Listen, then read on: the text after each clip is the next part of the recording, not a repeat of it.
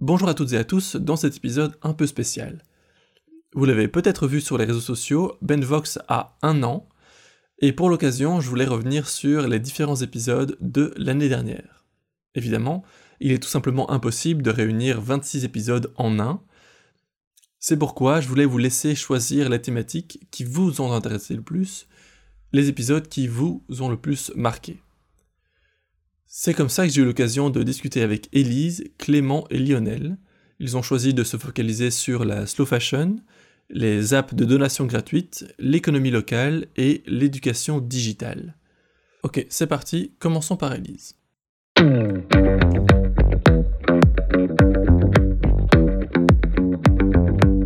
je suis stressée.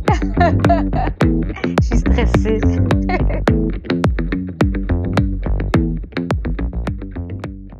Bonjour Elise, comment ça va? Ça va Ben, et toi? Ça va très bien, merci. Comment ça se passe euh, le confinement? Euh, bah, Comme ça peut aller, euh, je crois que ce qui est plutôt positif, c'est qu'on a déjà une première expérience, donc là on est, on sait les erreurs à plus faire par rapport à la première fois. Mais du, coup, je dirais que ça va mieux. mieux que la première fois, en tout cas. Ouais, c'est plus facile à gérer peut-être que, la, première fois. Ouais, effectivement, c'est exactement ça. Eh bien, merci en tout cas d'avoir répondu à l'appel que j'avais lancé sur Instagram pour euh, participer à cet épisode anniversaire de Ben Vox. Avec plaisir. Et donc, bienvenue dans le podcast. Ça fait donc euh, un an que j'ai lancé le premier épisode de Ben Vox. C'était chez Nectar. Et euh, depuis, il y a eu beaucoup, beaucoup de choses qui se sont passées. Il y a beaucoup d'interviews qui ont été réalisées et encore beaucoup d'autres euh, qui arrivent. Donc on va y revenir un peu dans, cet épisode-ci, mais d'abord peut-être que tu peux euh, te présenter vite fait, genre euh, qu'est-ce que tu fais dans, la vie, qu'est-ce qui te passionne? Je m'appelle Elise, j'ai 30 ans, de base je suis avocate. Dans la vie, qu'est-ce qui me passionne? Je, suis hyper intéressée par la question du féminisme hyper intéressée par notamment un thème dont tu as déjà parlé dans tes podcasts, qui est la slow fashion.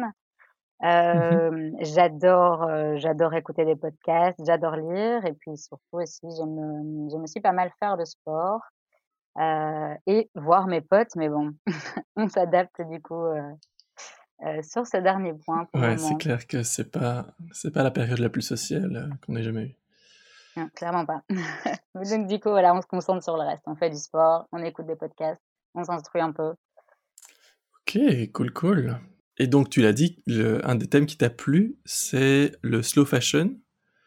Euh, pourquoi est-ce que ça te porte à cœur comme ça? Ça va être hyper cliché, du coup, ce que je veux dire, mais euh, je suis une grande amatrice de fringues, une grande amatrice de mode, etc. Et j'ai pu avoir une consommation, euh, une consommation de fringues totalement irraisonnée.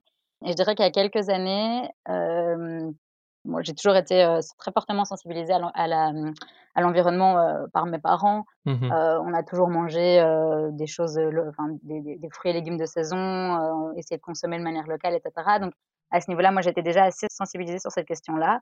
Par contre, j'avoue que dès que j'ai un peu été indépendante financièrement, et puis même déjà quand j'étais étudiante, dès que j'avais de la thune, je l'utilisais en fait dans les vêtements ce qui faisait que j'ai pu avoir une mmh énorme garde-robe.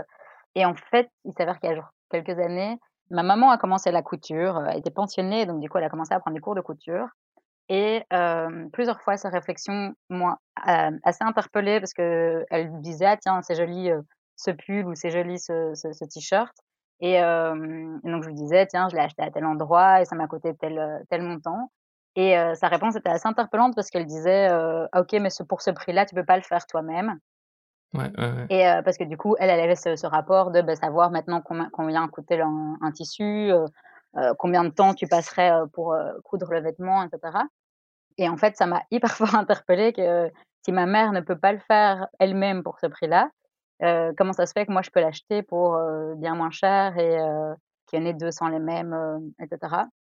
Donc ça a suscité une petite, plein de questions en moi. J'ai suivi une formation ah, sur le sujet. Je savais pas que ça existait. Ouais, si, si. Euh, en fait, du coup, d'abord, j'ai commencé un peu à, me, renseigner sur la question. Et en fait, en suivant des comptes, euh, des comptes Instagram, j'ai vu qu'en fait, il y avait euh, la possibilité de suivre une formation parce que c'est ce compte Instagram, enfin, cette association-là qui, qui lançait potentiellement une, des formations. donc, j'ai suivi ces formations-là. Et en fait, ça te permet de te rendre compte du coup autant éthique que environnemental, etc. de tout ce secteur en fait. J'en avais déjà un peu pris conscience, mais là de le voir en espèce de condensé lors de cette formation, ça m'a hyper fort interpellée. Et donc et donc c'est pour ça que j'ai pas mal aimé ton podcast, enfin le, podcast. Je pense que c'était avec Wiko.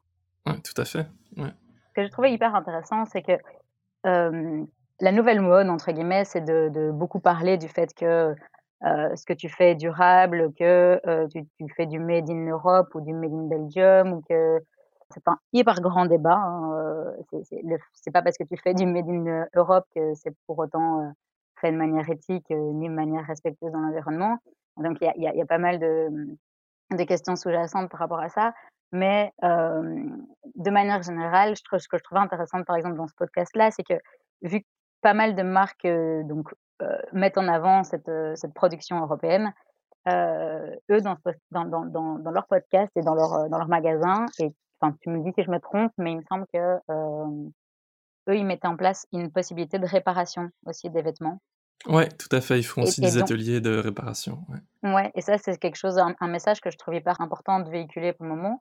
Euh, c'est qu'au-delà de cette démarche de, de faire de la slow fashion et de d'avoir du made in Europe, etc., euh, de, de, repenser la, la, manière dont tu achètes tes vêtements, il y a aussi repenser la manière dont tu consommes le vêtement quand tu l'as acheté et, et, ce que tu en fais euh, sur du long terme, en fait, de pouvoir le réparer, etc. Et ça, je trouve que c'est quelque chose qui est pas beaucoup mis en, en avant pour le moment.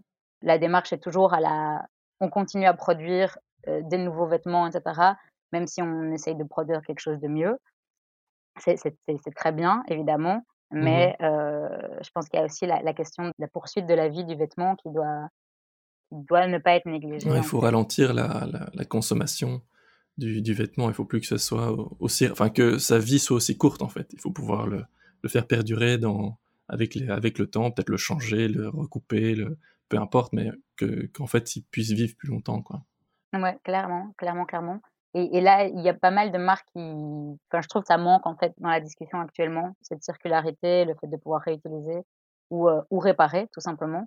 Honnêtement, moi aussi, cette rencontre avec Wiko, ça m'a ouvert les yeux sur la, slow fashion. Ben, moi, c'était un peu pareil aussi. J'ai, enfin, en fait, non, au contraire, moi, j'ai jamais été dans la, la mode de base. Ça m'a toujours vraiment fait chier de faire les courses, faire du shopping. C'était genre que voilà, j'ai besoin d'un nouveau jeans, ok, je prends 20 minutes pour acheter un jeans, et si j'en trouve pas après 20 minutes, je laisse tomber, j'en achète pas. Mais, euh, mais j'ai toujours été dans cette idée de conserver mes, mes, vêtements le plus longtemps possible, justement pour éviter d'aller faire du shopping. Mais, euh, mais moi, ce qui m'a choqué, euh, en fait, c'est que toujours j'ai cru qu'il y avait juste pas d'alternative au, H&M et, autres, quoi, aux grandes marques. Parce que je m'étais dit que peu importe le prix que tu payes, même dans les marques les plus chères, c'est de toute façon fait au Pakistan, en Inde, en Chine. Et donc, j'étais un peu dégoûté par la mode, mais je pensais qu'il n'y avait pas le choix, en fait, tu vois.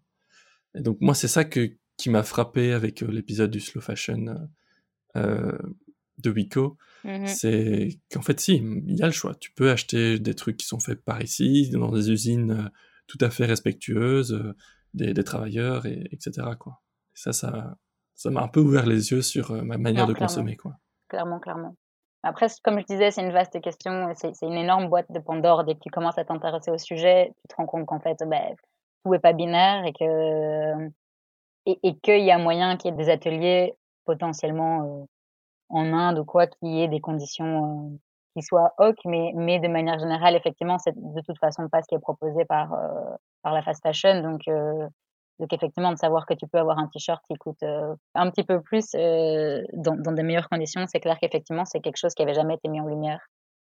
Le problème aussi, c'est que ça soulève pas mal de problèmes au niveau social parce que toi, tu as la capacité d'acheter un t-shirt à 25 euros, moi aussi potentiellement, mais tu sais que tu vas l'utiliser plusieurs années et il n'y a, y a pas de problème avec ça. Euh, si soit tu as plus de problèmes d'argent, de, soit tu as toute une, une famille à, à habiller, ça commence déjà à être beaucoup plus problématique. Donc, euh, ça, je pense que ça fait partie des, des next steps à, à, à, à réfléchir. Après, c'est pour ça que le, le Vinted, etc., euh, je pense que ça a autant de succès. C'est parce que ça permet justement d'avoir, euh, de dire que tu utilises peut-être de la fast fashion, mais avec une économie circulaire et que Donc du coup, ton impact environnemental est peut-être déjà réduit ou ton impact même éthique, etc., sur ta consommation de fringues est déjà beaucoup plus réduit que juste d'aller chez Primark et d'acheter ton truc à 5 euros. Ouais. Ouais, non, mais tout à fait, t'as as raison. C'est pas encore assez démocratique pour que tout le monde puisse se, se l'offrir et d'office que dans les, dans les familles avec des plus faibles revenus, quand il s'agit de, euh, acheter des vêtements pour toute la famille, tous les, tous les enfants, bah évidemment c'est un autre budget quoi. Donc euh, c'est clairement. Euh, on n'est pas encore dans le monde parfait où la mode est parfaitement éthique, accessible et durable, mais je pense qu'il faut rester positif. Euh, ça fait plaisir de voir que beaucoup de marques prennent la bonne direction.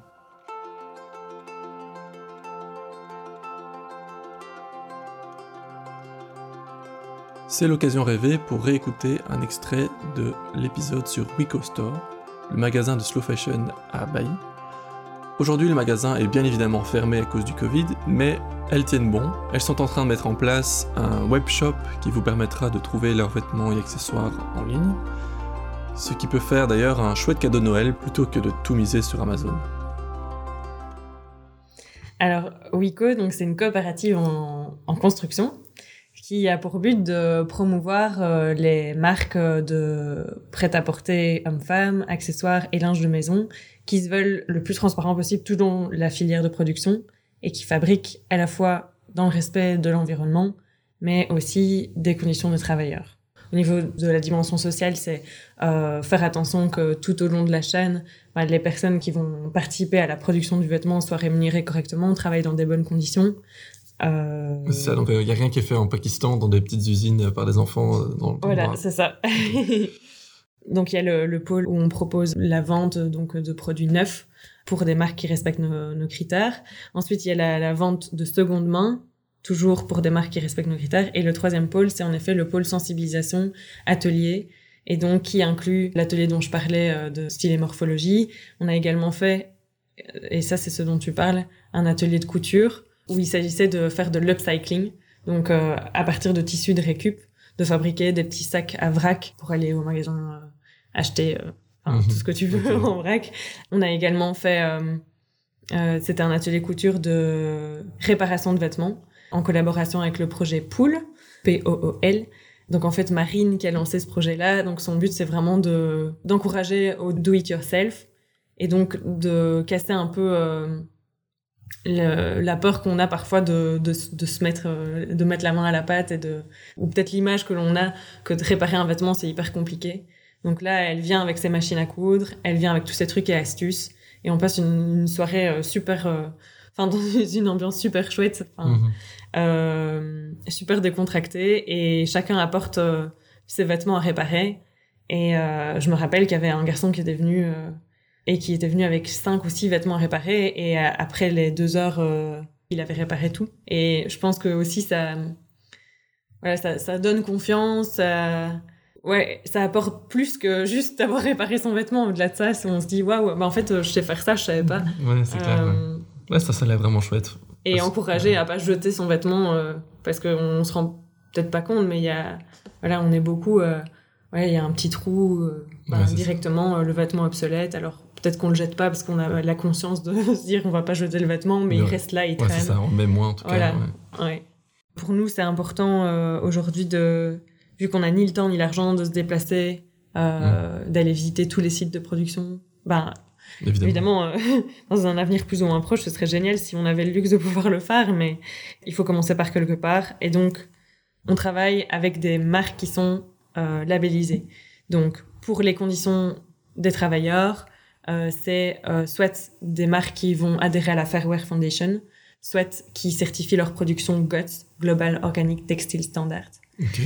Euh, mais GOTS, c'est aussi un label qui, qui s'assure de, du respect de l'environnement, aussi bien au niveau des matières qui vont être utilisées que des produits qui vont être utilisés, que des process. Et on a également un autre label pour tout ce qui est respect de l'environnement, c'est Ocotex, c'est un label qui est de plus en plus connu, qui s'assure qu'il n'y a aucun produit nocif pour la santé et la peau qui est utilisé. Hmm. Euh, Peut-être ajouter qu'au niveau des matières premières du coup qu'on peut trouver dans la boutique, Euh, c'est principalement des matières naturelles, comme le lin, le coton, le chanvre, euh, donc d'origine végétale. Si c'est animal, comme la laine, il faut qu'il y ait un respect de, de, de l'animal derrière.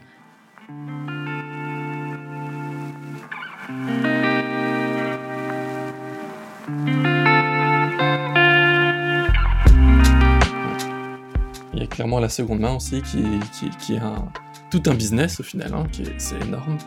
Et euh, bah, ça, permet d'avoir des vêtements, justement de donner une deuxième vie à des vêtements qui peut-être n'avaient rien, qui ont été euh, achetés compulsivement par euh, plein de gens justement peu, peu regardant sur la qualité de ce qu'ils achetaient, ou bien même sur le nombre de ce qu'ils achetaient. J'avoue que moi je suis un peu coupable à ce niveau-là. Je suis pas acheteuse compulsive en seconde main, mais disons que ça me permet de euh, assouvir mes, mes, mes, envies de mode euh, d'une autre manière en me disant que c'est quand même un tout petit peu plus euh, responsable comme consommation. Donc j'avoue, j'avoue que je craque régulièrement.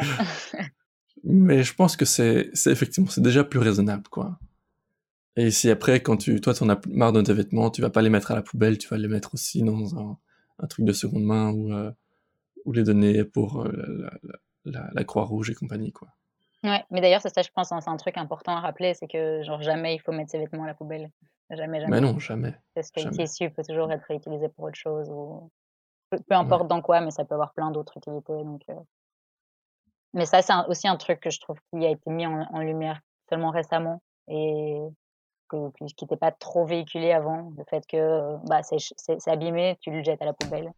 Bah, en fait, non, ouais. c'est abîmé, tu peux potentiellement faire autre chose. Ouais, c'est ça, et t'essayes de le réparer, et si c'est pas possible, t'en fais effectivement, euh, t'en trouves un autre usage. Ouais, clairement, et puis il y, y, a des assos qui récupèrent ouais. les, les, tissus, etc. Donc, euh... et clairement.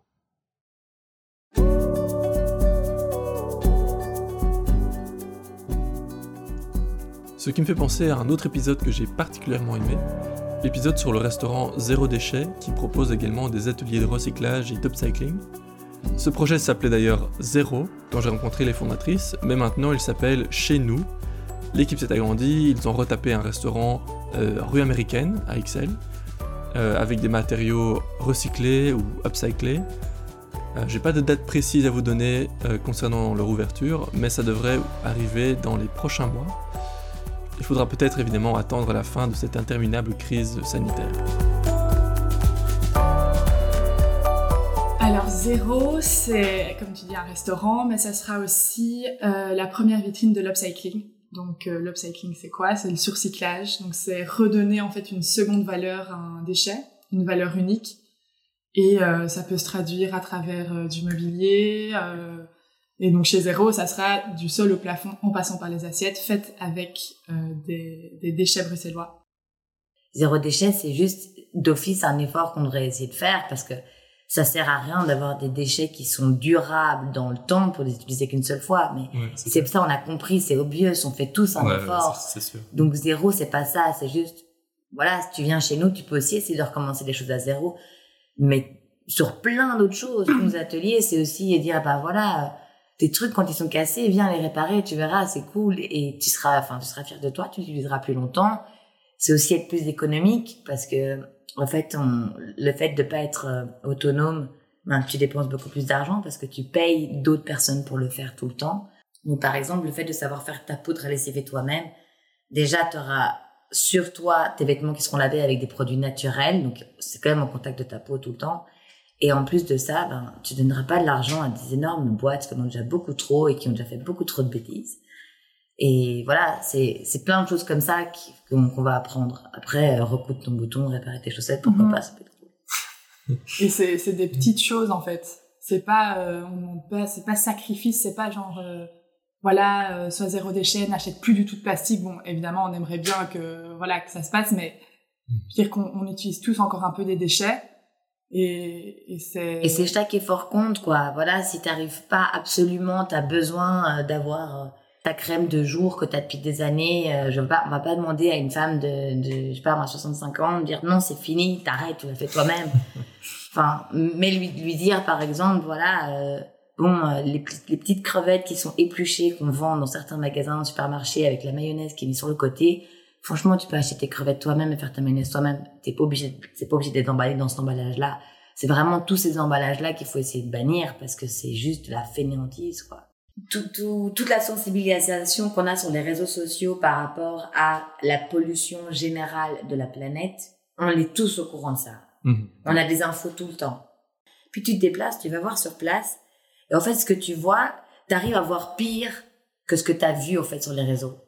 Parce que t'es en plein dedans. Et t'arrives à voir effectivement des rivières qui se remplissent de déchets. Et tu le vois de tes propres yeux. Tu vas toi-même creuser et quand tu nettoies une plage ou tu nettoies, ben en fait, quand tu nettoies une plage, tu nettoies déjà une partie d'une plage parce que c'est impossible de nettoyer une plage complètement. Parce que t'as des microplastiques partout. Mais par contre, tu peux creuser, creuser et t'arrives toujours à trouver d'autres déchets. Et quand tu vois tout ça, tu te dis, bon, il va falloir aussi que moi j'en parle, qu'on en parle, mais comment en parler sans, euh, sans genre te mettre la boule dans la gorge, te dire, ok, c'est trop tard, parce que clairement, quand tu vois ça en vrai, t'as l'impression que c'est trop tard quand tu creuses pendant un mètre et que t'as encore un, capuchon de Coca-Cola, tu vois, et qui est nickel rouge, hein. Et euh, il est là depuis très longtemps. Mais tu dis que t'as envie de faire quelque chose, euh, t'as envie de faire quelque chose avec ça pour le montrer. Et euh, ben voilà, du design, des choses utiles, des choses qui vont servir, qui sont colorées et qui seront chez nous, ben c'est une bonne manière. et euh, tous les ateliers, c'est une bonne manière de dire aux gens, voilà, nous on vous propose de manière ludique de faire attention à ça. Être draconien, être hyper extrémiste, ça. sert à rien. Les extrêmes sont pas, sont pas, sont pas, voilà encore une punchline. Les extrêmes c'est pas bien. Mais en fait, fais juste un maximum quoi. Ouais, c'est ça. Et, euh, et en fait, le zéro déchet, c'est pas zéro plastique, c'est aussi tes chaussures, quand elles sont cassées, tu les ramènes chez le cordonnier. Enfin, moi, j'ai des hmm. pompes qui ont été quatre fois chez le cordonnier, je change les lacets. elles sont super belles. Tout le monde me dit, ah, elles sont trop cool, tu les as achetées où? Bah, tu peux pas, je les ai achetées à perpète. Et, euh, c'est ça. Bah, finalement, c'est beaucoup plus intéressant quelqu'un qui répare ses baskets mm-hmm. que quelqu'un qui fait du zéro déchet draconien, qui souffre, mais qui s'achète 10 paires de Nike par an.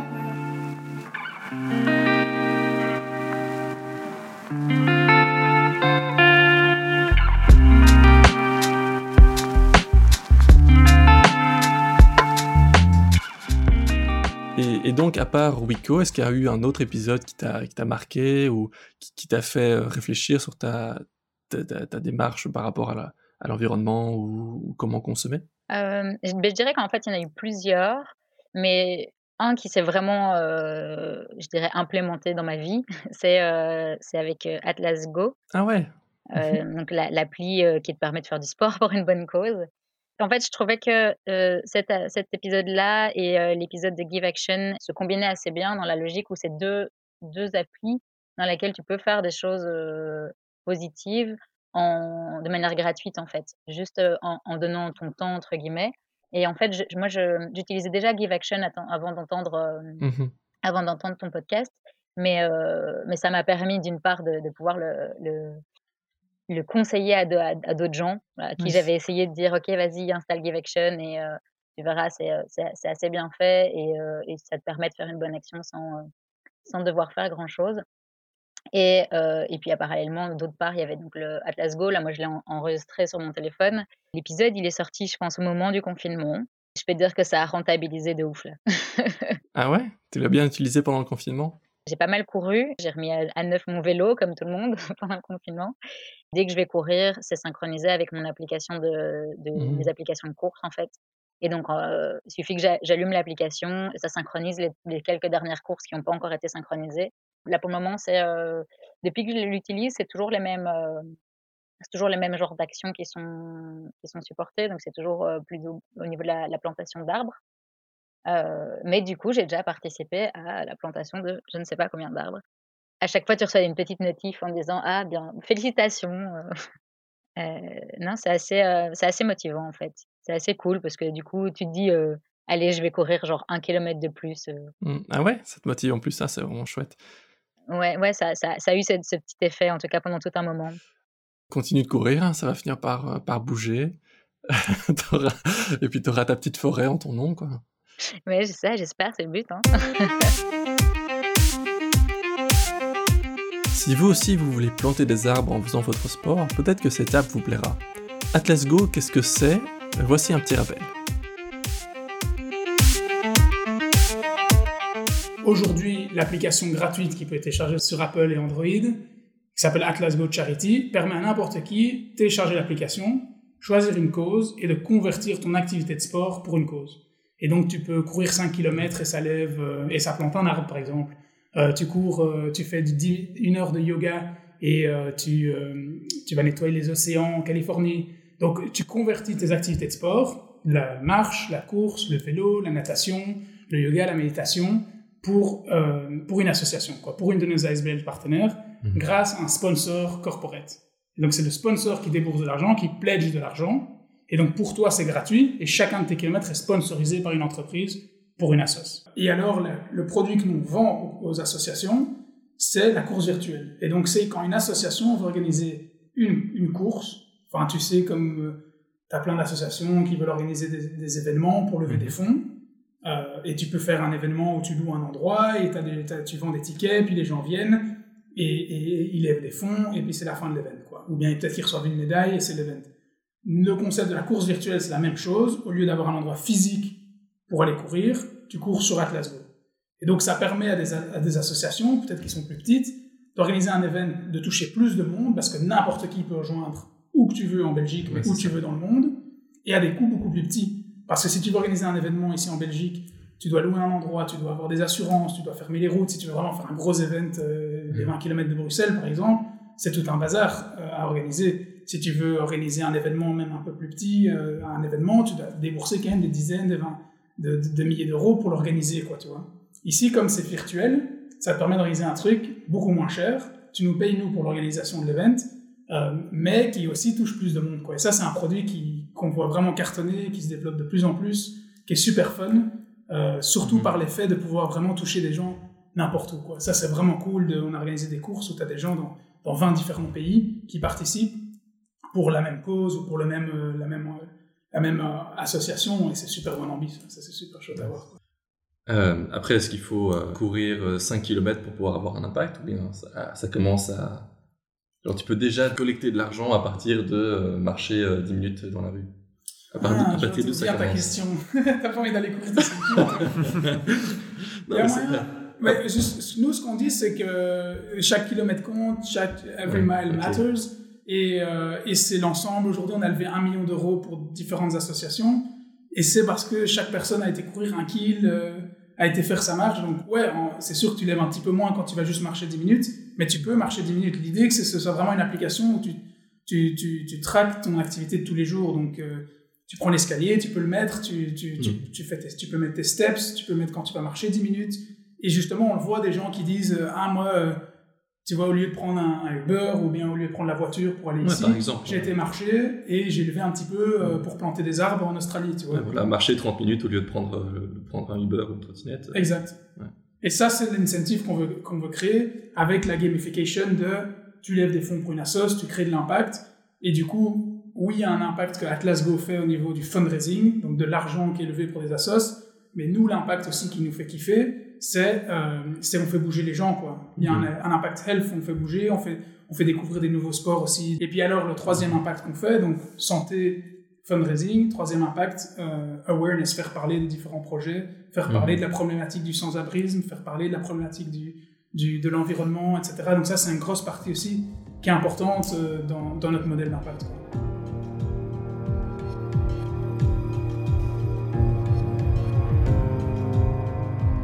Elise nous parle aussi de Give Actions, une super app qui permet d'effectuer des donations au projet de votre choix en regardant seulement quelques minutes de publicité par jour. Alors Give Actions en quelques chiffres, c'est 18 000 utilisateurs, dont 1200 chaque jour, plus de 4000 arbres plantés. En cette période hivernale, il lance un projet en collaboration avec l'ASBL Lilo pour redistribuer des repas aux sans-abri.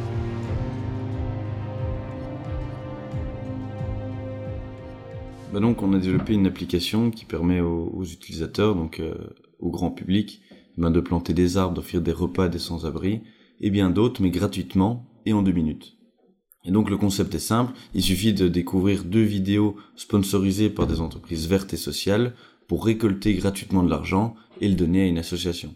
Donc c'est un moyen voilà simple, rapide et gratuit bah, de se bouger pour la planète et de faire un, un don gratuit si tu veux. On, a fait des recherches, hein, on s'est pas mal renseigné sur le crowdfunding parce qu'on s'est dit est-ce qu'au final on n'est pas une plateforme de crowdfunding pour des, des projets associatifs Ouais. Euh, La réalité est quand même un petit peu différente parce que euh, voilà, il faut pas euh, soi-même mettre de l'argent. Donc ça c'est via voilà des utilisateurs qui vont regarder du, du contenu sponsorisé.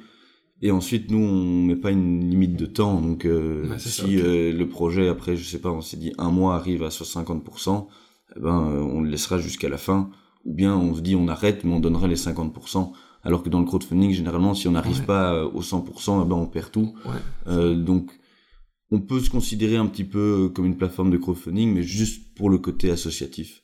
Ouais, Euh, mais une crowdfunding gratuit, euh, un, un petit peu une forme spéciale de crowdfunding, quoi. Ouais, donc effectivement, l'argent collecté, si on n'arrive pas à 100%, vous le donnez quand même.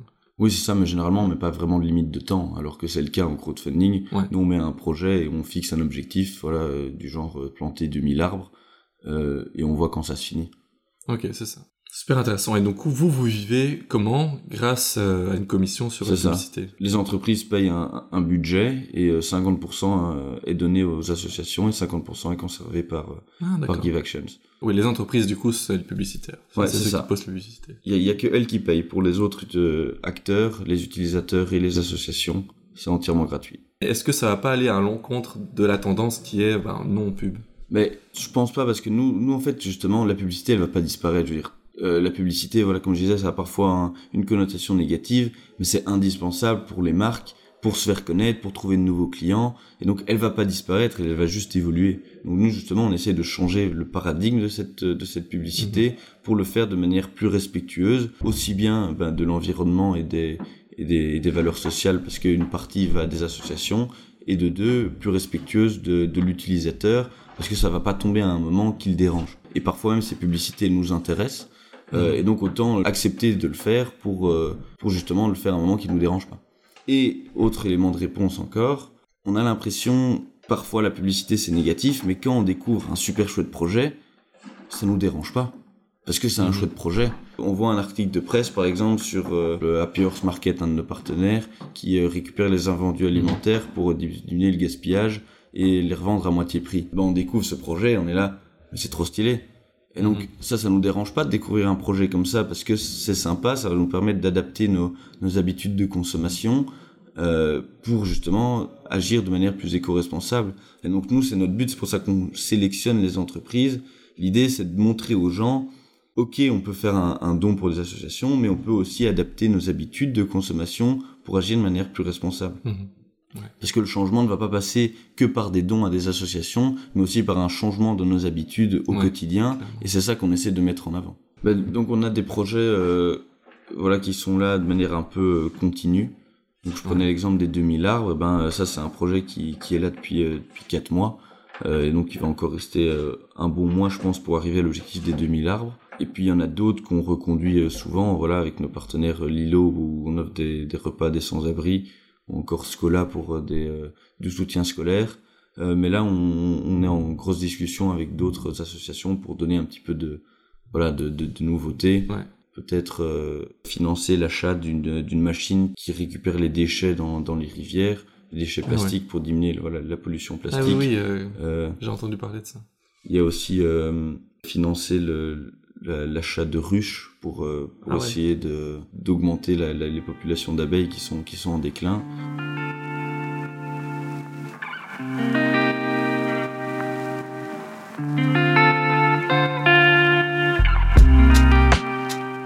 Et donc moi j'avais des petites questions pour toi. Ah oui, bien sûr. Euh, je sais pas si c'est possible. Bah oui, bien sûr, on est là pour ça. Trop- Trop bien, trop bien, trop cool. Je me, je me sens trop comme une journaliste là. Euh, le rêve d'une vie. non, je me demandais un peu, euh, le, le- le podcast en 2020 en Belgique, ça marche? Ah, mais bonne question. Écoute, euh, Parce que moi de mon côté j'ai l'impression que c'est le cas, mais après je je- j'ai un peu envie d'avoir les, les impressions de quelqu'un qui est vraiment derrière le micro et c'est ça qui est dans le milieu Dedans. quoi. ouais. Alors, euh, comment En fait, ça fait des années qu'on dit que c'est l'année du podcast. Et ici, on voit vraiment, il y a, je sais pas, cinq fois ou dix fois plus de podcasts en Belgique que l'année d'avant. Donc cette année-ci, ça a vraiment explosé. Il y en a partout, pour tout, tous les sujets, à toutes les sauces, bien fait, mal fait, enfin, il y en a vraiment partout. Donc euh, oui, ça, à ce niveau-là, podcast a, du succès, énormément.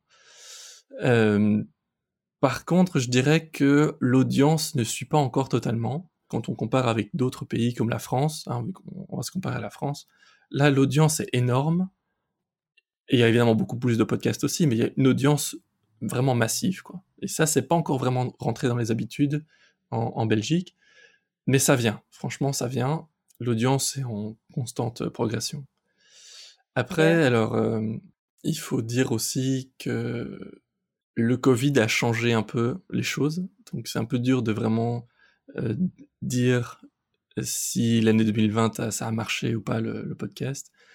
Parce que moi, je vois ça avec les, avec les graphiques des, des, audiences, et qu'en fait, depuis le premier confinement, les gens ont changé leur routine et ils n'ont plus forcément trouvé autant de place pour le podcast dans leur nouvelle routine. Par exemple, je pense que les gens écoutent des podcasts quand ils vont euh, courir, mais surtout quand ils vont au boulot, l'aller-retour, euh, dans, qui sont 20 minutes dans le, bus ou dans le tram ou peu importe, mais quand ils sont vraiment dans le, trajet où ils peuvent rien faire d'autre que écouter, alors ils écoutent un podcast. Et tout ça, ça a été un peu supprimé. Les, loisirs ont été supprimés, les, trajets ont été réduits quand euh, le télétravail a été imposé, et, donc euh, les gens ont commencé à moins écouter de podcasts pendant, je dirais, les deux mois de confinement, puis c'est reparti en flèche en été. Ouais, c'est marrant, j'aurais dit, j'aurais dit que c'était plutôt l'inverse, que j'avais l'impression que les gens écoutaient plus de podcasts euh, pendant le confinement. C'est pas du tout, dans, dans les chiffres, c'est pas du tout le cas? Dans les chiffres, c'est vraiment pas le cas, et c'est euh, flagrant, quoi. Ah, c'est vraiment flagrant de voir qu'il y, y, a une chute à ce niveau-là. Et en mai-juin, quand on est sorti du confinement, on voit que les, les audiences repartent en flèche. Ici, pareil, le deuxième confinement, c'est moins marqué que la première fois, mais il y a quand même une petite baisse. Ok, je m'attendais pas du tout à ça. Par exemple, moi j'écoute les podcasts euh, sur les trajets, etc. Mais j'écoute aussi des podcasts quand je cuisine ou quand, quand je me lève, etc. De toute façon, tu es quand même chez toi. Cette routine-là n'a pas changé. Donc, euh, donc l'un dans l'autre. Bon, après, je ne suis pas, à mon avis, le, le, profil type de, euh, de, des personnes qui regardent des podcasts, qui écoutent des podcasts. Mais, mais après, je pense aussi qu'il y a certaines personnes qui ont qui, ont changé leur routine et ont commencé à écouter des podcasts parce que justement ils avaient plus de temps pour eux. Mais d'après les chiffres, l'audience moyenne a quand même plutôt diminué. Mais ouais. Mais tu as l'air d'être une, une, forte consommatrice de podcasts. Bravo d'ailleurs. Mais euh, je pense que la plupart des gens, ils vont écouter 20 euh, à 30 minutes de podcast par jour ou par deux jours. Et ça va être dans le, dans le trajet au boulot, quoi la plupart du temps. le trajet au boulot ou le, le, jogging. Non, mais c'est vrai que c'est effectivement le, moment où c'est le plus facile. Et, et, et du coup, question, euh, question subsidiaire, euh, même si je pense que je connais, je, connais déjà la réponse, euh, vu qu'il n'y a pas de pub dans, dans, au sein même de ton podcast. Est-ce que tu arrives à en vivre? Eh bien, pas vraiment, pour être honnête, c'est pas facile, surtout pendant, pendant le confinement. Mais d'abord, il faut que je rappelle que mon podcast Benvox, c'est pas euh, ça qui me rapporte de l'argent. Ça, je le fais tout à fait gratuitement. Et euh, donc, euh, je n'ai pas vraiment de revenus via ce podcast. Mon business tourne différemment, c'est-à-dire que je propose à des associations, à des ONG de produire un podcast pour eux. Donc à ce moment-là, je vais enregistrer leurs interviews, je vais faire un montage, et je vais diffuser leur podcast. Et donc ça, c'est la partie euh, du, boulot qui me rémunère. Et ça aussi, en fait, c'est un peu au ralenti à cause du Covid. Le studio d'enregistrement est, pas, est plus disponible, ou bien les gens sont plus disponibles parce qu'ils ont le Covid, ou bien simplement parce qu'ils sont tenus de, de, rester chez eux. Euh, mais aussi, bah, c'est plus vraiment la priorité. Vu la, crise, ils ont plein de choses à gérer en interne. Donc forcément, le, podcast qui était un peu... Euh, allez, la cerise sur le gâteau de leur communication, bah, ils le mettent un peu de côté en se disant, bon, on en reparle l'année prochaine. Quoi. Mais pour le moment, c'est toutes ces parties un peu, un peu au ralenti. Donc, je peux pas encore vraiment dire que je peux en vivre euh, confortablement. Et, euh, et, à ça, j'ai envie d'ajouter que justement, je vais essayer de compléter un peu euh, mes revenus, alors j'ai créé une page sur Tipeee, dont le lien sera disponible dans la description du podcast. Je sais pas si tu connais. Non, c'est quoi? Donc en fait, Tipeee, c'est l'équivalent français de Patreon en- aux États-Unis. Donc en fait, c'est un site qui te permet de euh, donner de l'argent mensuellement ou, euh, ou juste en, en one shot. Non, mais c'est comme du crowdfunding. C'est plus ou moins comme du crowdfunding, sauf que le crowdfunding, en fait, tu payes pour un, pour un projet. Et ici, c'est tu, tu donnes de l'argent à un, un artiste, un créateur.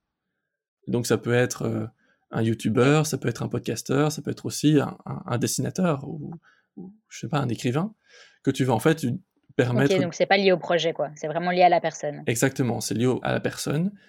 Et tu l'aides en fait à obtenir un revenu plus stable. En fait, c'est ça l'idée. Ok. Et donc, les gens peuvent euh, mettre euh, de 1 euro à 5 euros, à 500 euros, peu importe, en fonction de leurs envies, que ce soit en one shot ou bien mensuellement. Quoi. Ça, c'est l'idée de Tipeee. C'est la version 2020 du mécénat, quoi. C'est ça, c'est clairement du mécénat, mécénat 2.0. ok. Mais donc, vu que c'était le premier anniversaire de Benvox, est-ce que ça veut dire qu'on doit s'attendre à des années supplémentaires? Est-ce que tu continues dans le projet? Du coup, ça te... le Covid ne t'a pas refroidi? Alors oui, bien sûr, ça va continuer. Oui, oui, il y a plein d'interviews qui vont, qui vont sortir dans, dans les prochaines semaines. Et euh, effectivement, je vais essayer des nouveaux formats qui ne seront peut-être pas diffusés sur le podcast de Benvox en lui-même. Je ne sais pas encore très bien. Peut-être que ça va être une deuxième chaîne, enfin, un deuxième podcast à part. Mais par exemple, euh, je travaille actuellement avec euh, une euh, autrice, une auteure, je sais pas quel est le bon mot en vrai, pour faire un, un podcast de fiction. Donc là, ce serait finalement comme un, cool. un roman, enfin comme une histoire racontée, divisée en plusieurs épisodes, mais qui en même temps sont toujours liés à des, à des thèmes euh, qui me sont chers. Donc euh, d'office qu'il y a... Enfin, il y aura un peu de tout. J'ai pas envie non plus de, de trop en dire, mais c'est en travail et ça va être très chouette. Ah, trop cool. Eh bien, merci Elise, c'était super sympa de t'avoir. Avec plaisir, Ben. Merci pour ta fidélité et n'hésite pas à me partager des idées ou des sujets qui t'intéressent et que tu aimerais bien voir développés dans un autre épisode. Ouais, super, je n'y manquerai pas. Merci Elise, salut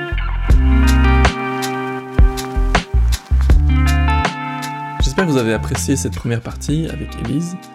Euh, je vous propose maintenant d'écouter Clément et Lionel, qui ont choisi des sujets très différents.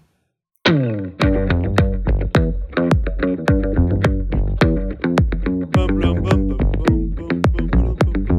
est chaud. Bah écoute, nickel, euh, Covid, lol.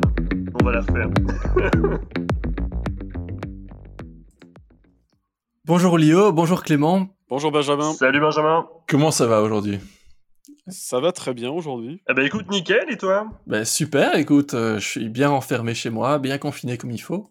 Alors d'abord, merci d'avoir répondu à l'appel lancé sur Instagram pour participer à cet épisode anniversaire de Benvox, et bienvenue dans le podcast. Bah écoute, merci, de nous recevoir, on est super content d'être là. Merci, moi aussi, je suis super content de, de vous avoir. Alors effectivement, ça fait un an que j'ai lancé le premier épisode, et depuis, il s'est passé beaucoup, beaucoup de choses, et il y a encore beaucoup d'autres interviews qui vont, qui vont arriver. Euh, mais d'abord, est-ce que vous pouvez vite fait vous présenter? Honneur à Clément? Allez, allons-y. Bah écoute, moi c'est Clément, j'ai 30 ans. J'ai étudié la communication, bah, comme toi, euh, Benjamin, à l'Université libre de Bruxelles. Euh, j'ai le plaisir d'être responsable marketing de la filiale belge d'un groupe de conseil euh, aux entreprises, Mhm. un groupe européen. Euh, et à côté de ça, bah, écoute, je suis un jeune papa, puisque j'ai une petite fille qui a maintenant 5 mois et quelques Ah, ben, jours. Félicitations. Euh, et à côté de ça, mais merci beaucoup. J'ai un petit engagement au sein d'une association bruxelloise qui s'appelle Planète Vie, qui a notamment euh, été à l'origine, je ne sais pas si tu le connais, du documentaire Love Me Tender, Ah, ok, super. qui, est quand même, qui a quand même pas mal tourné dans les salles, dans les écoles, qui avait été primé en plus d'un Magritte. Euh, si ma mémoire est bonne, ça devait être en 2011. Euh, Il y a sa suite qui est prévue et qui devrait sortir l'année prochaine. Et qu'est-ce que tu fais pour euh, cette organisation? Bah, écoute, moi je leur euh, offre un support plutôt ponctuel pour tout ce qui est communication et webmastering. Ok, cool. Lionel? De même, j'ai euh, j'ai étudié euh, la communication à Bruxelles avec toi et Clément. Aujourd'hui, je suis basé en Angleterre, hein, donc euh, travaille pour une société qui vend de la visioconférence. Euh, sur les aspects euh, engagement et autres, euh, je n'en ai pas. La visioconférence, quelque part, répond déjà aux problématiques euh, de déplacement en avion et autres. Écoute, c'est pas tout à fait vrai. L'autre fois, tu m'avais dit que tu tirais la, la chasse une fois par jour. non, mais je, je pense que la, la, visioconférence répond déjà à ces problématiques de déplacement et autres et euh, réduction euh, de, de l'empreinte carbone pour beaucoup. Et puis, bah, je suis aussi euh, l'heureux parrain de la, de la petite fille de Clément. Donc, Ah, voilà, tout, voilà. Se, tout se rejoint. Bah, c'est c'est magnifique. Mais quand tu dis que t'es pas engagé, en réalité, tu l'es un peu. Parce que rien que le fait d'écouter ce, ce podcast, c'est que de fait, c'est des sujets qui t'intéressent. Alors, oui, d'une part, on va dire, bah, je suis un petit peu contre tout ce qui est euh, GAFAM et autres, même si euh, c'est toujours un petit peu tentant euh, de partir sur leur, leur voie. Mais oui, les podcasts en, général que j'ai pu écouter avaient pas mal de choses intéressantes, notamment sur les, monnaies locales, et on, on aura l'occasion de- d'en parler sur, C'est bien que tu, que tu commences euh, à parler de ça. Donc, quels sont les thèmes que tu as le plus appréciés dans ce podcast et pourquoi? Alors, moi, il y a eu trois euh, podcasts que j'ai appréciés. Euh, le premier, c'est euh, celui qu'a pu mentionner Clément sur la monnaie locale Zine. Je trouvais ça Mhm. assez en- enrichissant et, et surprenant parce que je ne connaissais pas du tout cette monnaie locale sur Bruxelles. Donc, j'ai découvert via le podcast. Euh, je pense à un des podcasts aussi qui avait eu euh, pas mal euh, de succès à sa sortie de ton côté, qui était pour la banque Newbie qui, Ah oui, qui, voilà, a pu explorer plus en profondeur que ce qu'on pouvait lire dans des médias classiques. Et le dernier que j'ai euh, apprécié et réécouté euh, il y a peu, c'était euh, Code and Play, l'ASBL Ah euh, oui. qui voilà, forme sur le, le parascolaire, éduque les élèves sur des sujets informatiques de base, peut-être aussi un minimum de code, parce que ouais, je pense que dans le futur, ça sera un petit peu le, le tronc commun pour si, la Wallonie se réveille, comme elle n'a pas pu se réveiller d'ailleurs euh, au moment où on Mhm. on n'apprenait pas le, le néerlandais dans les classes primaires euh, quand j'étais enfant. Euh, J'espère qu'ils vont un petit peu se réveiller sur ces aspects informatiques et surtout développer des, bases pour, pour, pour, pour des, pour des élèves, tous âges confondus. En tout cas, euh, sur le tronc primaire, il faut un minimum aujourd'hui de connaissances et de repères Ouais. pour être bien digitalisé. ouais. Ok, top. On va revenir sur ces épisodes les uns après les autres. Commençons par la zine. Alors, d'abord, sachez que moi-même, j'accepte la zine. on m'a encore jamais payé en zine, mais ça, ça pourrait arriver. hein. Et pourquoi est-ce que ces, ces thèmes-là te, te parlent plus? Je veux dire, au-delà du fait que c'était intéressant, est-ce que c'est un sujet qui, qui t'interpelle? Bah, Monnaie locale, c'est quelque chose que maintenant tu, tu as envie de faire, tu as envie d'utiliser la, la zine si jamais tu viens à Bruxelles Alors oui, là, là, le problème, effectivement, basé en Angleterre, l'Asie ne va pas trop me servir, mais euh, non, mais c'est plutôt... Mais il y a peut-être une monnaie locale à, à- en Angleterre, enfin dans la ville où, où tu habites.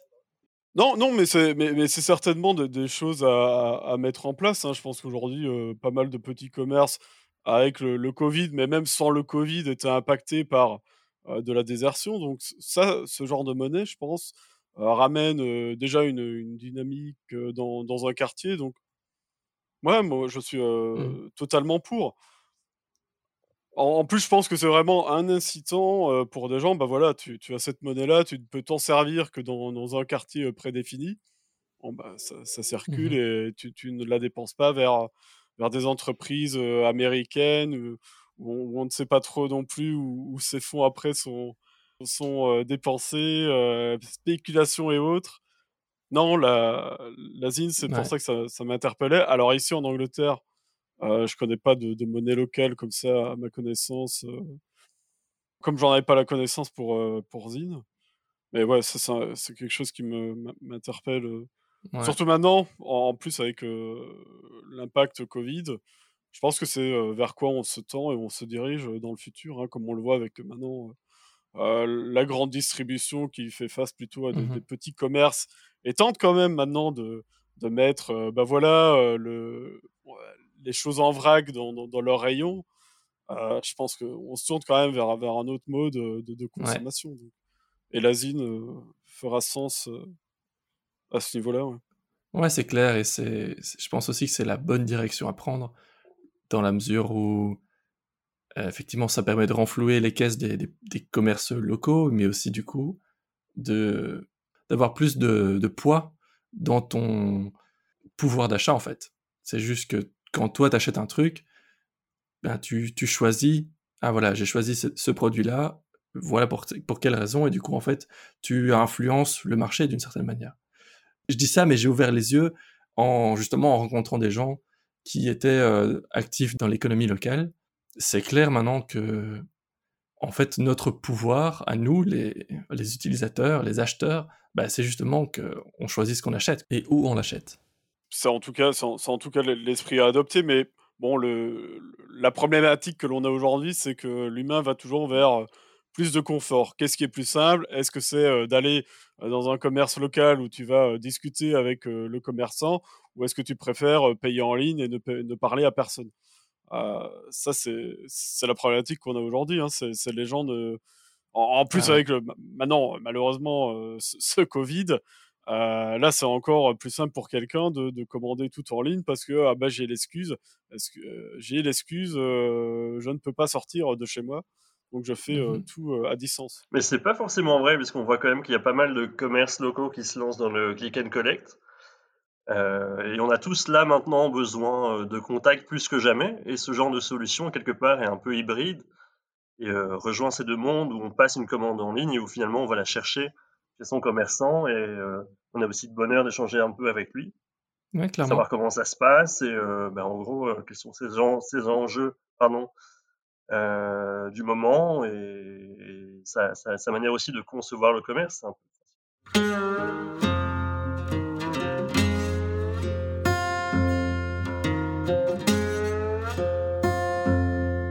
La ZIN est la monnaie locale bruxelloise qui vous permet de soutenir l'économie locale, mais plus précisément les commerces et services qui respectent des valeurs éthiques et environnementales. Alors aujourd'hui, c'est 100 000 ZIN en circulation et près de 200 prestataires à Bruxelles. De plus, l'équipe travaille sur un format numérique de la monnaie locale dont on devrait entendre parler prochainement.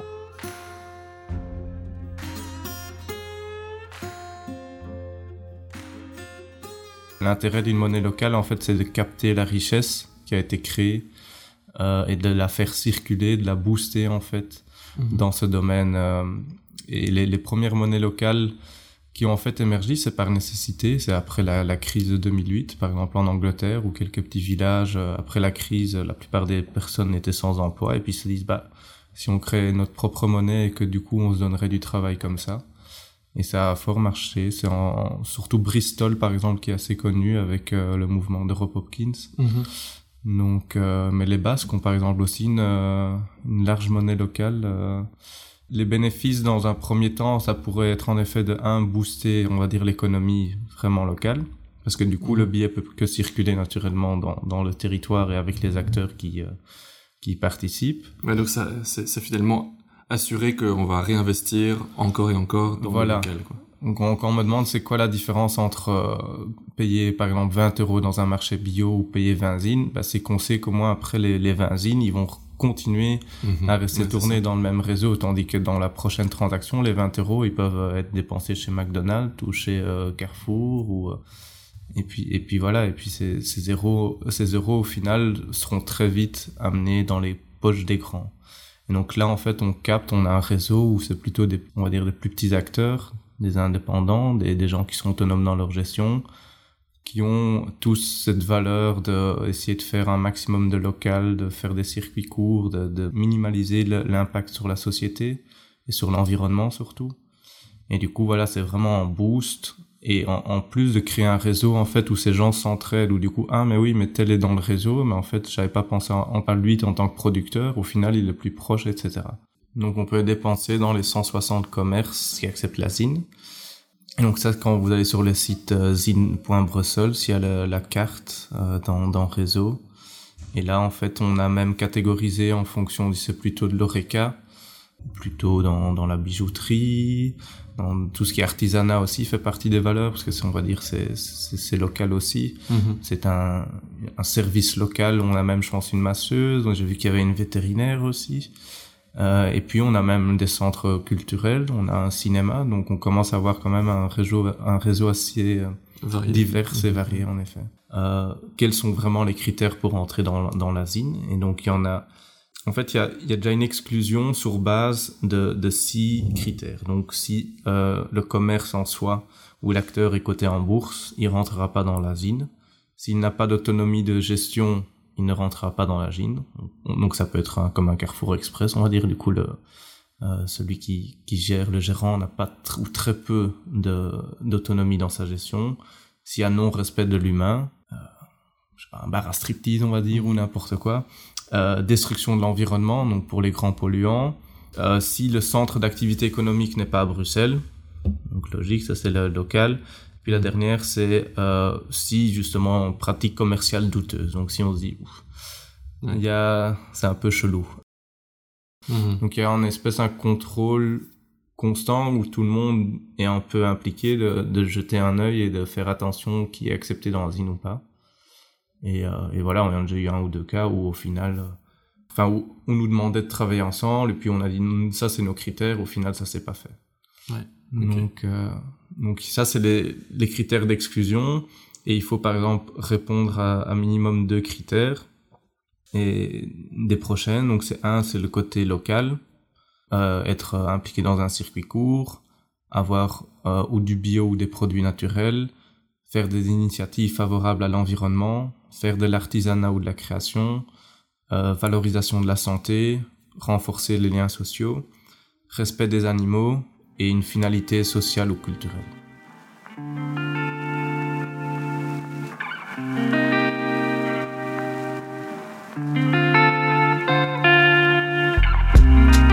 Et toi donc Clément, quels étaient les épisodes euh, qui t'ont plus plu, qui t'ont le plus marqué? Bah écoute, on est un peu en phase et pourtant je peux te jurer qu'on s'est pas mis au diapason avant. J'ai aussi retenu Code and Play. Je rejoins en fait ce qu'a dit Lionel, c'est que quelque part il y a de très très grosses euh, lacunes, il y a des manques, on est en retard, mais enfin je sais pas si c'est qu'en en Wallonie, mais certainement ailleurs, sur euh, la compréhension des enjeux du numérique et des usages euh, aussi. Et quelque part, intégrer euh, des petites formations, des ateliers dès le plus jeune âge, ben, c'est hyper important aujourd'hui parce qu'on se rend compte, et euh, c'est c'est somme toute évident, que les enfants, ben, ils sont en contact très très jeunes avec des écrans, euh, mais ils n'ont pas le recul que nous, on peut avoir dessus, parce qu'on a grandi, on a vu ces écrans évoluer, on, les a, on a aussi connu un monde euh, sans écran, mais eux, c'est pas le cas. Puis il y a tout un besoin de contextualisation aussi, de compréhension des codes, euh, qui, est, qui, est, qui est plus indispensable que jamais, surtout auprès de ces jeunes générations. Ouais, c'est clair. Et euh, d'ailleurs, il, euh, cette jeune génération, il, s'en rend compte maintenant de l'intérêt de, de, des connaissances informatiques, ou digitales en tout cas.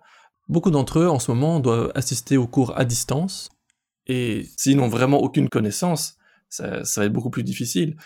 Et de, l'autre côté, ça permet aussi aux, professeurs, qui ont été formés de la même manière, d'adapter leurs cours de manière plus digitale et ça peut rendre les cours beaucoup plus fun, simples et pédagogiques. Oui, tout à fait. Et tu peux aussi venir avec des contenus enrichis. Euh, L'enfant qui, par exemple, trouve un intérêt euh, sur une thématique, euh, bah, il peut aller plus loin aussi dans sa réflexion et dans sa volonté de s'éduquer en, en parcourant et en naviguant parmi tout ce qui est proposé dans la solution. Ça, c'est super chouette. Ouais, clairement, clairement.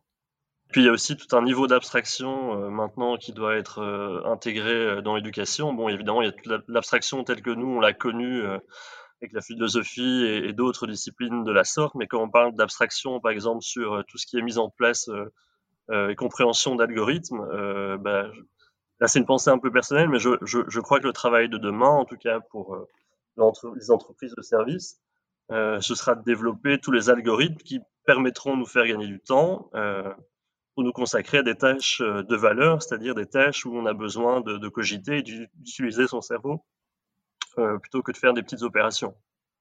Mhm. Ok, bah, très intéressant. Bah, J'espère que on verra bien euh, effectivement de quoi l'avenir sera fait. Mais ce qui est sûr, c'est qu'on aura toujours besoin de digital et que comprendre comment fonctionne un ordinateur et comment l'utiliser correctement, seront des compétences essentielles euh, du monde de demain.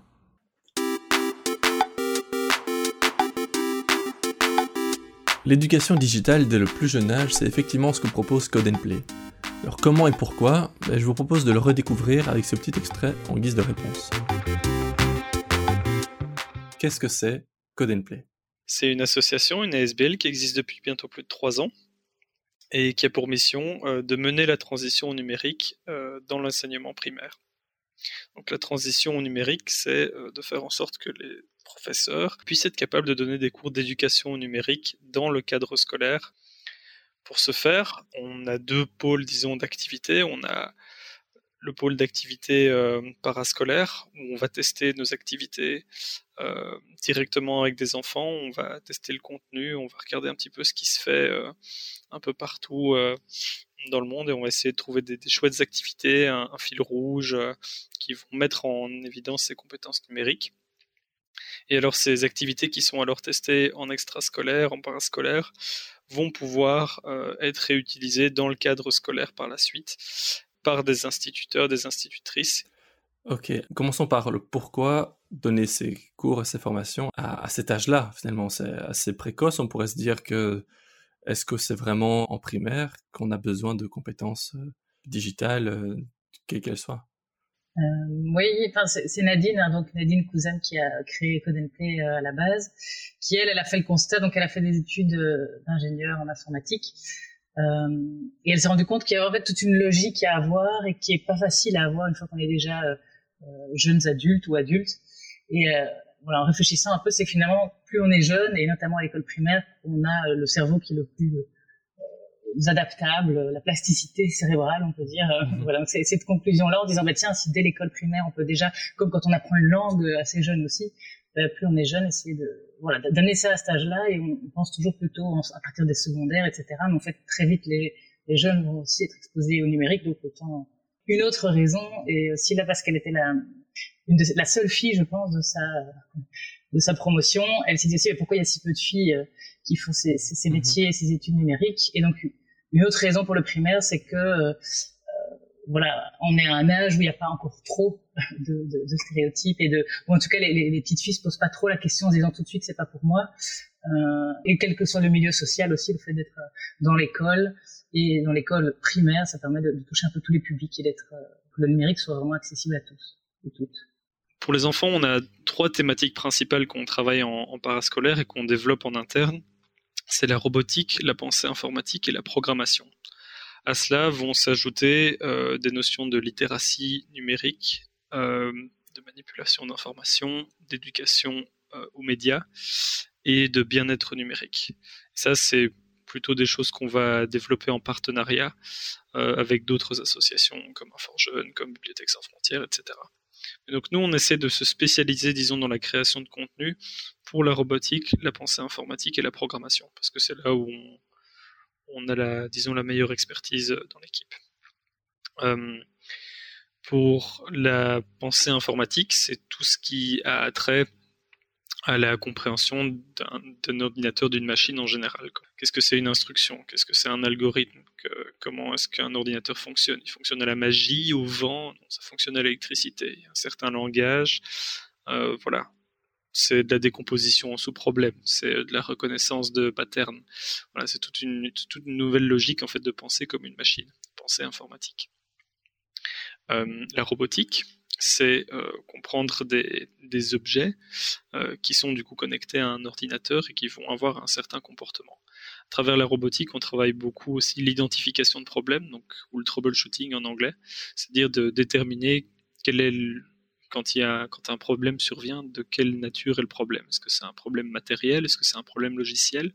Voilà, ça c'est un, disons, une des compétences principales qu'on voit à travers la robotique, c'est voilà, d'identifier est-ce que c'est des facteurs environnementaux, est-ce que mes capteurs euh, captent bien ma main, euh, comment ça se fait que le robot réagit de telle façon euh, quand je l'ai programmé de telle sorte alors que je pensais pas que c'était ça que j'avais voulu lui faire faire. Euh, voilà, c'est la robotique. Et enfin, la programmation, c'est utiliser un langage informatique, donc simple pour les enfants, hein, c'est des enfants, donc on utilise des langages de programmation visuelle qui leur permettent de, construire des, logiques, des petites histoires, des jeux, euh, des petits programmes, mais assez simplement pour pouvoir, pour pouvoir exprimer leur créativité, etc.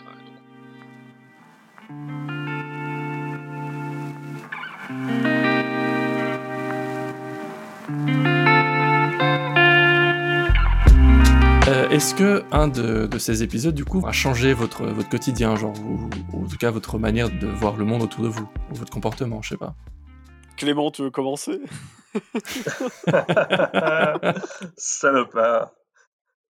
Euh, ben écoute, changer le mode de pensée, certainement pas, puisque je suis assez euh, ouvert et intéressé à, à, toutes les thématiques que toi tu abordes dans tes podcasts.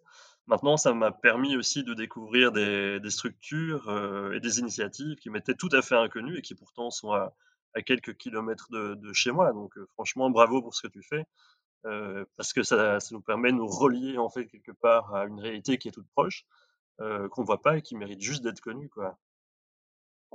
de toi Lionel, maintenant. Non, mais j'ai envie de dire de même. Après, est-ce que les épisodes ont changé mon comportement?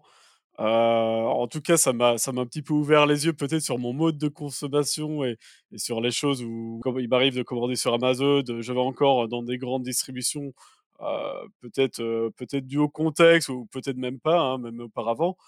Après, oui, ça, ouvre les yeux sur des, des alternatives, mais encore une fois, il y a aussi la routine qu'on peut avoir de manière quotidienne à métro, boulot, dodo, qui ne permet peut-être pas non plus voilà, d'avoir le temps de, faire plusieurs emplettes à, différents commerces locaux.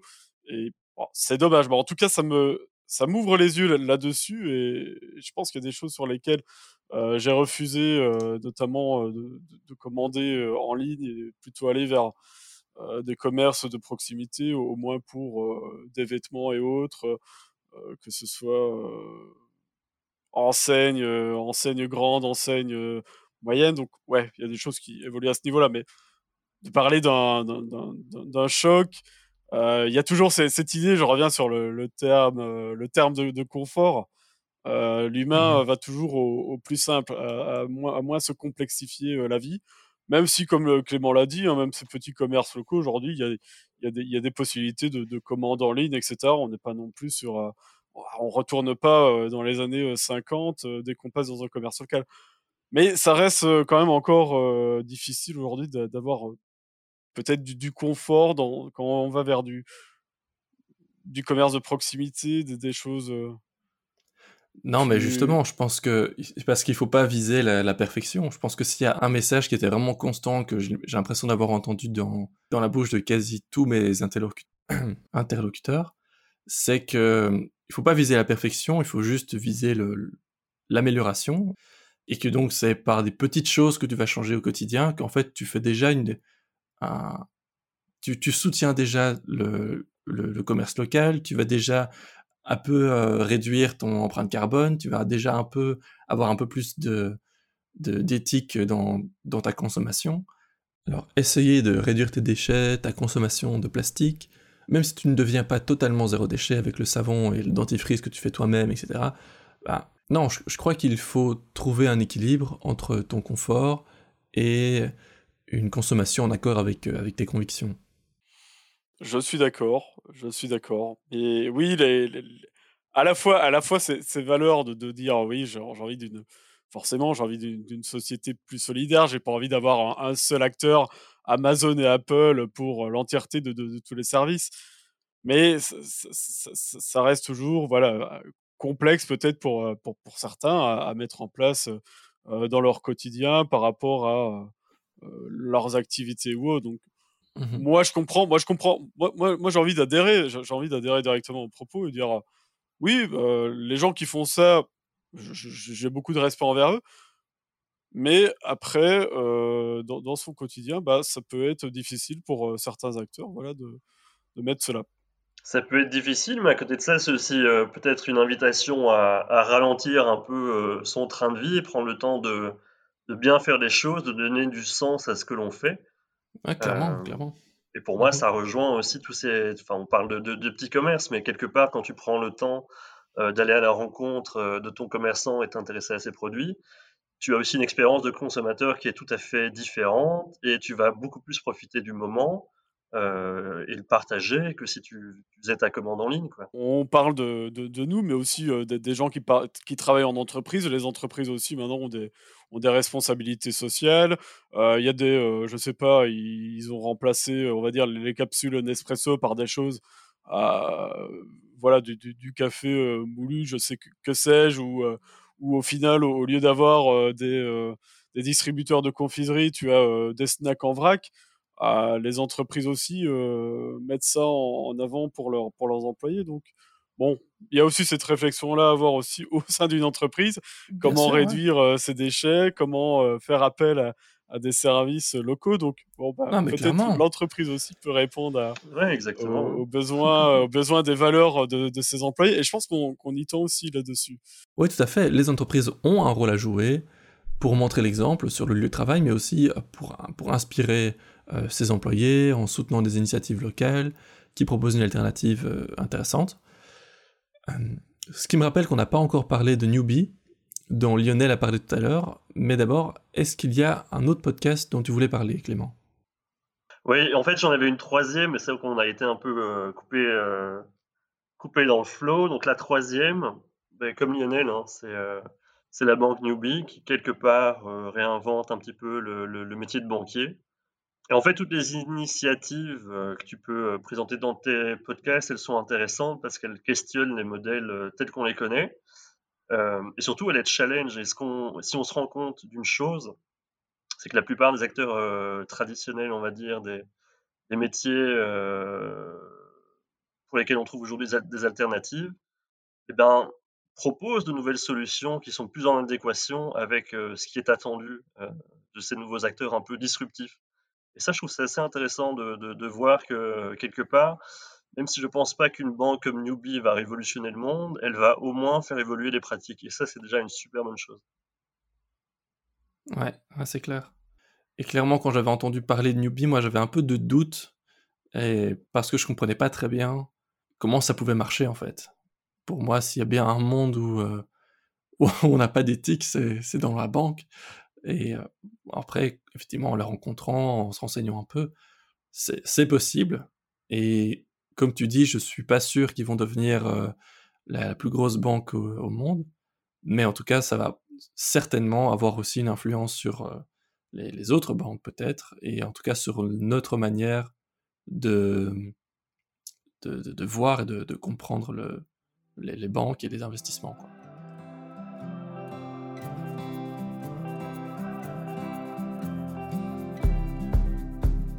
Newbie, la banque éthique et durable, a bien grandi en quelques mois.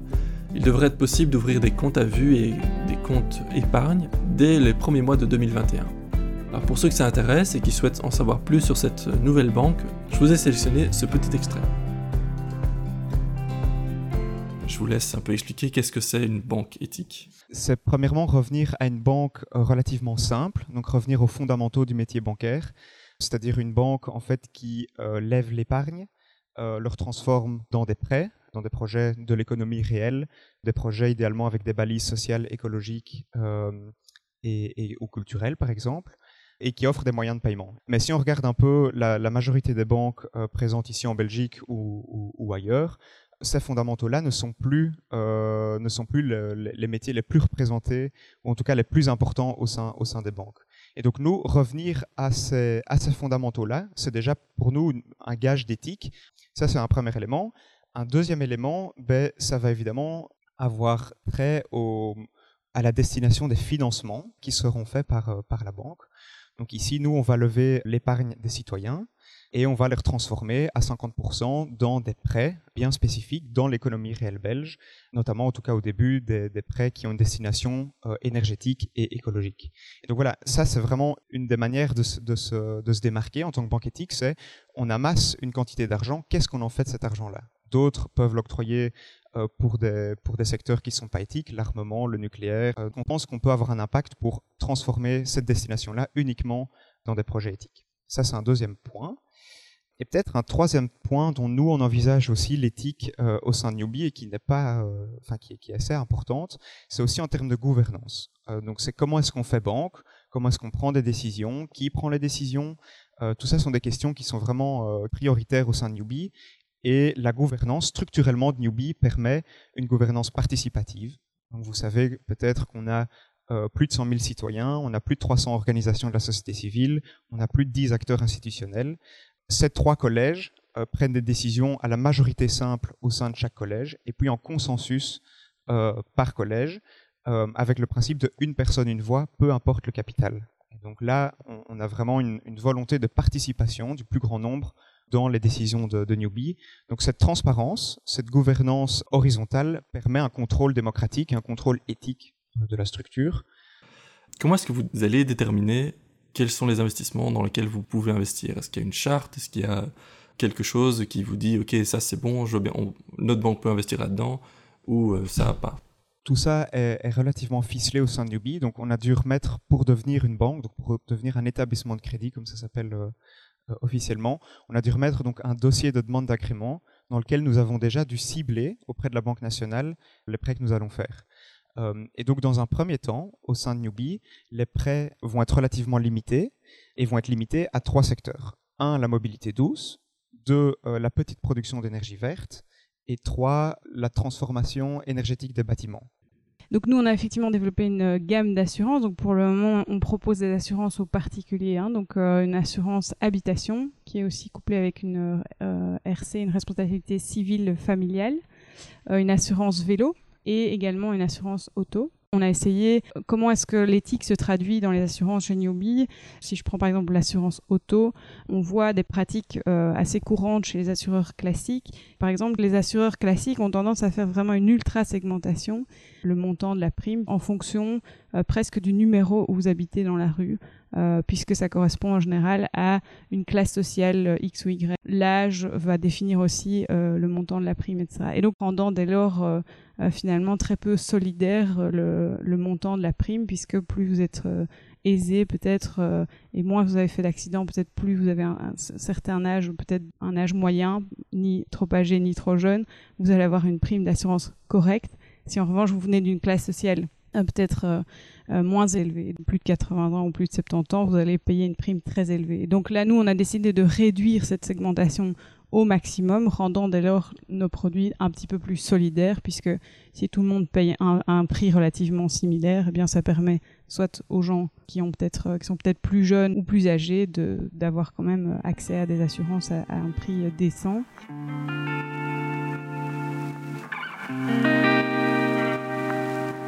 Bon allez, j'ai encore une petite question pour la route.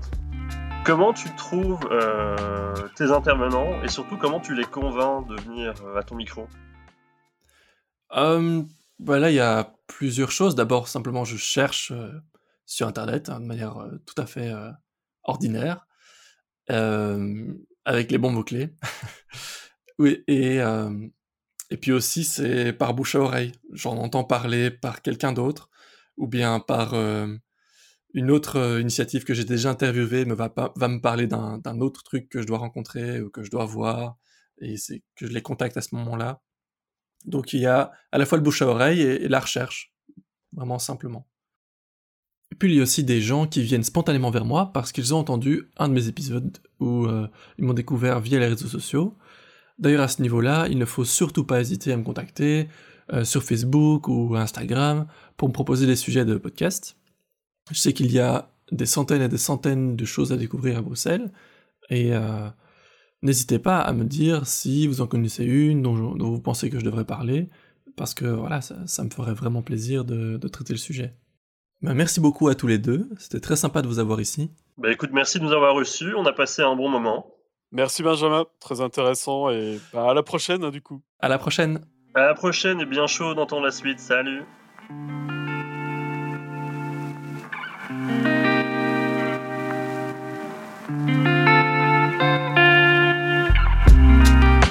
Et quant à vous, je vous invite à redécouvrir mon compte sur Tipeee, dont le lien se trouve donc dans la description de cet épisode, mais aussi dans celui du podcast. Grâce à Tipeee, j'espère pouvoir continuer ce podcast dans de bonnes conditions, non seulement en arrondissant les fins de mois particulièrement difficiles en ce moment, mais aussi pour la location d'un petit studio d'enregistrement qui me permet d'accueillir mes invités dans de bonnes conditions. Je vous promets en retour quelques infos exclusives et quelques surprises. Merci du fond du cœur pour votre fidélité tout au long de cette première année. Il nous reste encore euh, plein, plein, plein de chouettes initiatives à découvrir. Et d'ici là, prenez soin de vous. À bientôt.